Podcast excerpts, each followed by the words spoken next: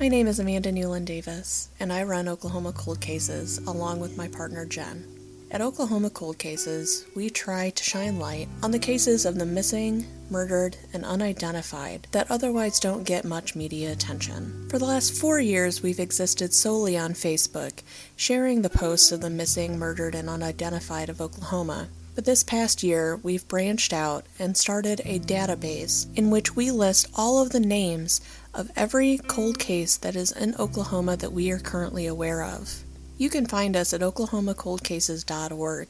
I would also like to take a minute to let you know about our podcast, which is called The Throwaways. It is about the Lawton serial killer, which is a series of unsolved killings considered to be by the same killer, which took place roughly between 1999 and 2003 in Lawton, Oklahoma. You can find it wherever you get your podcasts.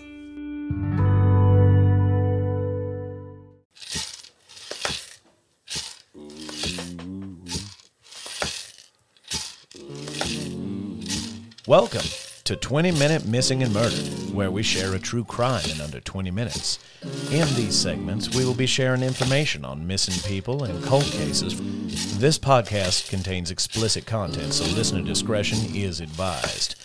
The opinions expressed on this podcast are solely the views of the hosts and do not reflect the views of affiliates, associates, or sponsors of this podcast. And now, here's your siren, Raven Rollins.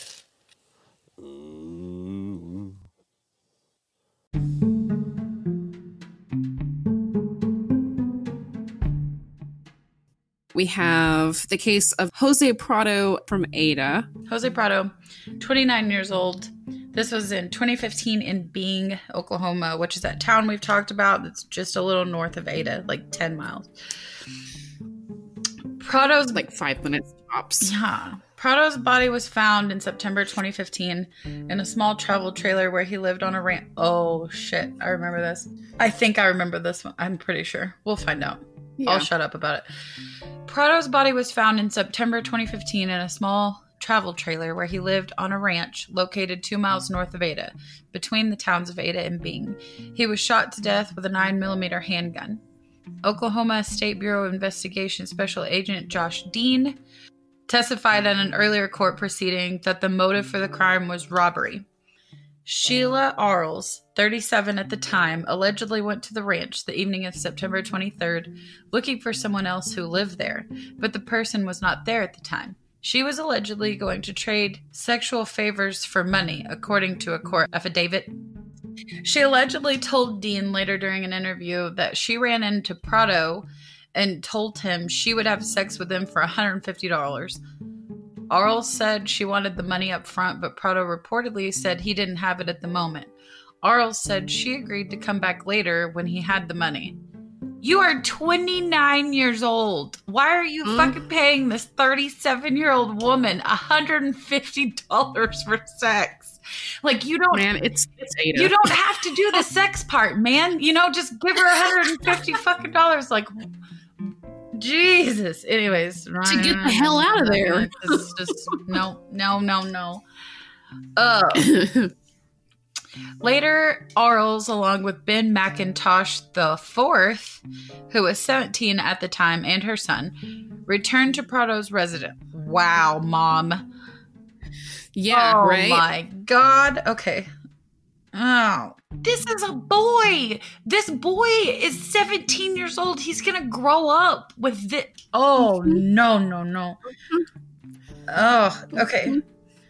Mm-hmm. These people are stressing me out, and we haven't even got there yet. she went into the trailer with Ben, her son, who told her he wanted to rob Prado of the money instead of letting him pay her for sexual favors. They got into an argument with Prado, and that's when Prado brandished a fake gun made of wood. McIntosh fired his gun, killing Prado.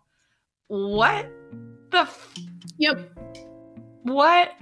The fake gun made of wood thing is so strange to me because Why? I mean, it had to have been so obvious that it was a fake gun. Yet this kid who came in there with the gun himself, planning on robbing this guy, just like was just I saw it and just immediately fired at this guy, like knowing that it was a fake gun. So stupid. I mean, it's you're not the brightest. Why would you? Why would you fucking? Why would you f- pick up a wooden gun and wave it around like something Dude. threatening was going to happen? Please explain this. I told to you this was a weird Is one. it because I told you. Is it because the kid's 17, so you're like, oh, I'm just gonna scare him? But what you don't know is little Benny here wanted to fucking rob you so that his mom wouldn't have to be a prostitute today. yeah. Uh, Oh, it gets even weirder. oh Just- you just God. I can't. Okay. Just wait. All right. Months passed after the killing, and investigators had run out of leads, but the case took a turn when two boys, 14 at the time of the video release, 12 at the time of the murder, these two boys reportedly made and posted a rap video online. I couldn't find it. Well, it it had been put on YouTube, and they authorities took it down like almost instantaneously when they found it. So Because it's part of a. Oh, I bet I could. Let me see if I can get it sent to me. All right. I- if you do, I will put it in here. let I me Let swear. me see what I can do. All right. Because I mean, if if this isn't an ongoing investigation anymore, then there's no reason I can't have it. You know. Uh, it's out there, probably floating around somewhere. In the video, the boys allegedly made threats to shoot faculty and other students at Byng Junior High School. He said he had an AR 15 and he was going to go to the school and shoot up some people, said Pontotoc County Sheriff John Christian. Both were arrested for the threats, and after obtaining a warrant, authorities searched the home of one of the boys, which turned out to be the Arles residence. During the search, investigators found a, a spent nine millimeter PMC casing. But yeah, this this was the Arles' other son that was threatening to shoot up the school. Everything's fine. The kids are fine. yeah. Okay. Jeez. Uh, they found a nine millimeter casing under a couch, according to Sheriff John Christian. OSBI crime scene techs found and collected five 9mm shell casings at the scene of Prado's homicide. The spent shell casing found at Arles' house was shot from the same gun as the shell casings found at the homicide scene, according to authorities. A third person was later arrested in connection with Prado's homicide, 25 year old Anthony Deshawn Franklin of Ada. Franklin told Dean that McIntosh asked him to help get rid of a Hi-Point 9mm pistol. Franklin said he and another man took the gun into Ada and sold it for $250, according to Dean. The person it was sold to was not documented in the affidavit. Why?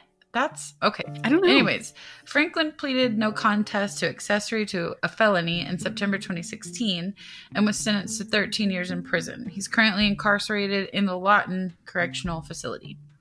Ben McIntosh IV was charged with killing 29 year old Jose Cruz Prado Aveda. He was originally charged with first degree murder, deliberate intent, first degree murder, felony murder, and conspiracy to commit a felony. As part of a plea agreement, McIntosh's charges were reduced to second degree murder and conspiracy. Can you explain to me why? Like, he planned a robbery, he didn't plan to kill a man.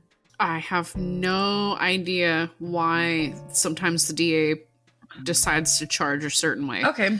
Uh, he was sentenced to 30 years in prison for the murder charge and 10 years for the conspiracy charge. McIntosh must serve 85% of the 30 year sentence before he's eligible for parole.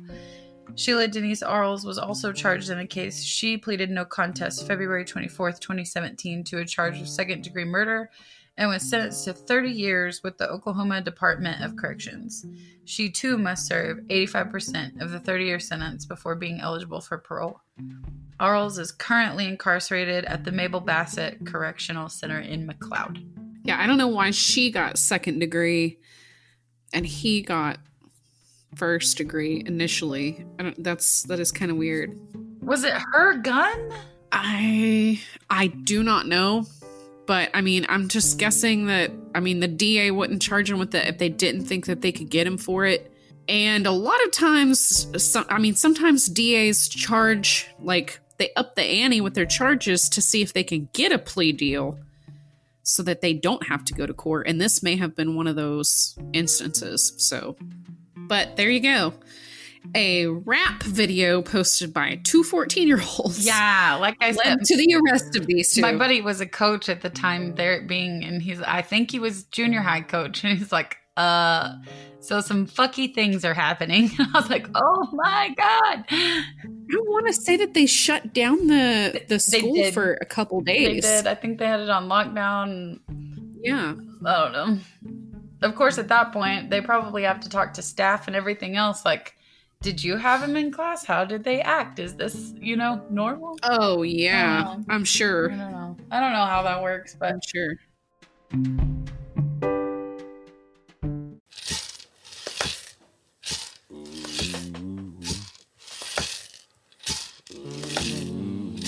Thanks for listening to this episode of 20 Minute Missing and Murdered. All suspects are innocent until proven guilty in a court of law. Join us next time on the Sirens Podcast.